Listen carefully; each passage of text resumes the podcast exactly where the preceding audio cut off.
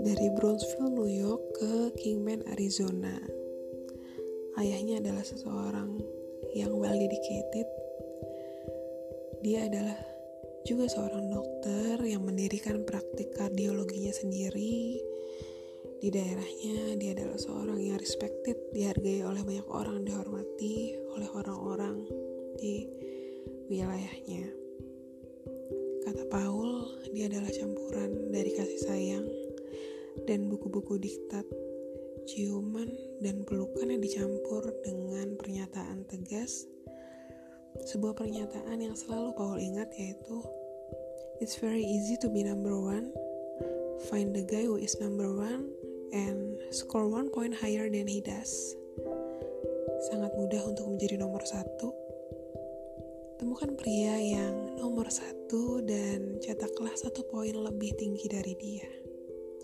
Hal itulah yang mendorong Paul untuk selalu berusaha menjadi lebih baik, selalu berusaha untuk belajar untuk mencapai satu poin lebih tinggi, satu poin lebih tinggi hingga akhirnya dia berada di titik sekarang. Di titik uh, dia sudah mencapai puncak karirnya ketika masih muda dan Paul kecil adalah seorang yang suka berpetualang karena dia tinggal di Arizona.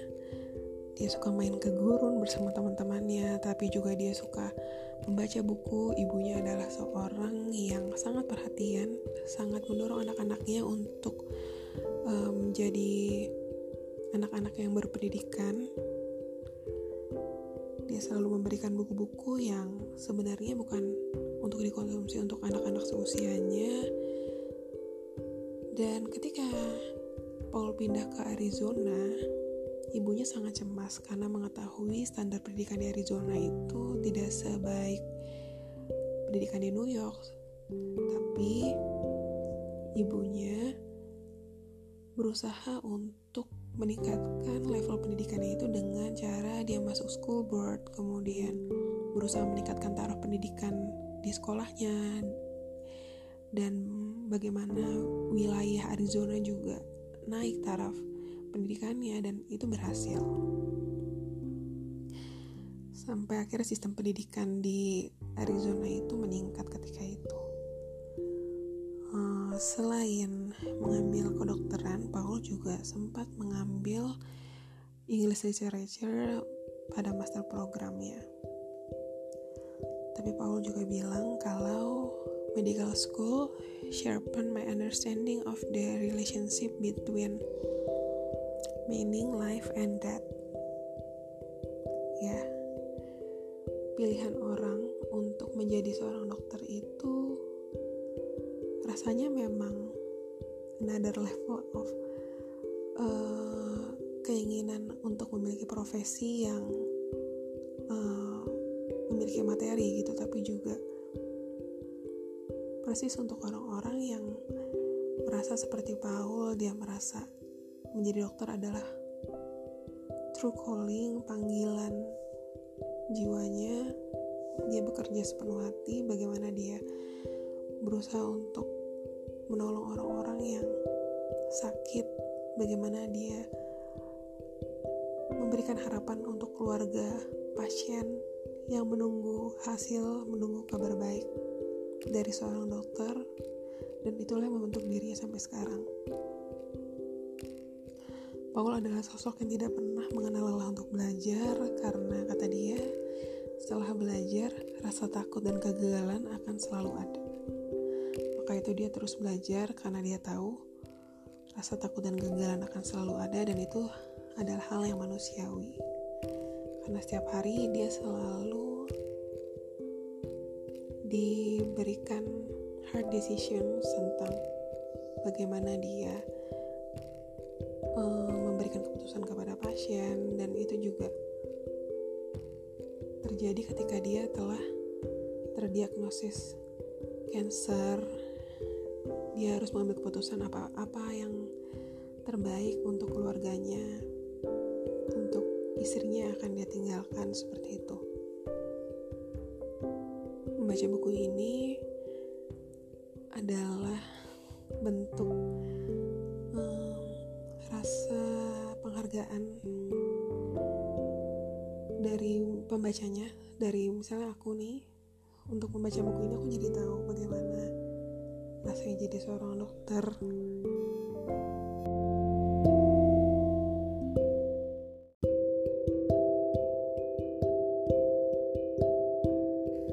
bagaimana rasanya mengorbankan waktu yang begitu banyak demi pasien, meninggalkan keluarga di rumah, berjuang untuk nyawa orang lain, dan banyak hal lain ya. Dari halaman-halaman awal buku ini, aku sudah merasa sangat berat secara emosional Senang sekali melihat cara Paul Kalantini menceritakan kisahnya begitu sentimental, menceritakan bagaimana hubungan dia dengan keluarganya, dengan pasien-pasien di rumah sakitnya.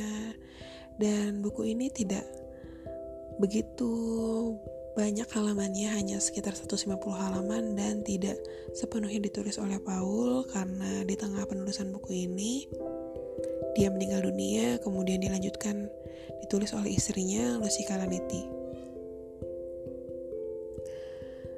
Setelah Paul meninggal dan buku ini terbit, buku ini berhasil menangkan berbagai penghargaan dan menjadi salah satu buku yang bestseller pada masa itu. Setelah itu, Lucy Kalaniti pun sering sekali diundang dalam berbagai talk show seperti Oprah Winfrey, kemudian acara TED Talks, di sana Lucy menceritakan bagaimana sosok Paul yang sangat dia kagumi sebagai suami, sebagai dokter yang uh, memiliki banyak cerita tentang perjalanan hidupnya karena Lucy ini mengenal Paul sejak mereka duduk di bangku kuliah. Buku ini sangat direkomendasikan dibaca oleh teman-teman yang ingin tahu bagaimana perjuangan dokter, bagaimana hmm, seorang dokter memandang kehidupan, memandang kematian, dan menjadi sebuah refleksi juga kembali ke diri kita kalau kira-kira kalau misalnya waktu kita akan tiba nanti, akankah kita seperti Paul Kalaniti yang dikenang banyak orang, kemudian dianggap menginspirasi, memberikan banyak insight bagi orang-orang yang uh, masih hidup dan membaca kisahnya. Menurut aku, melalui buku ini, Paul Kalanetti berhasil uh, dengan salah satu tujuannya yaitu dia ingin ketika dia telah tiada, dia ingin merasa tetap hidup di tengah banyak orang.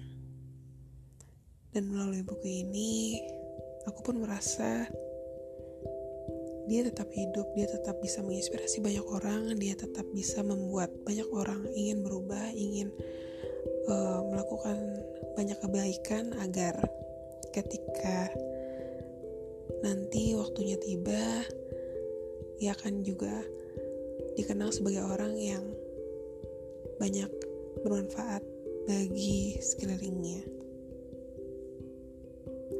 Melalui When Birds Become Air, juga kita diingatkan kalau berhenti dulu dengan ambisi-ambisimu, coba deh lihat sejenak apa yang ada di depanmu, jangan-jangan waktu kita tinggal sebentar lagi. Kira-kira sekian dulu episode kali ini dan sampai ketemu di episode selanjutnya.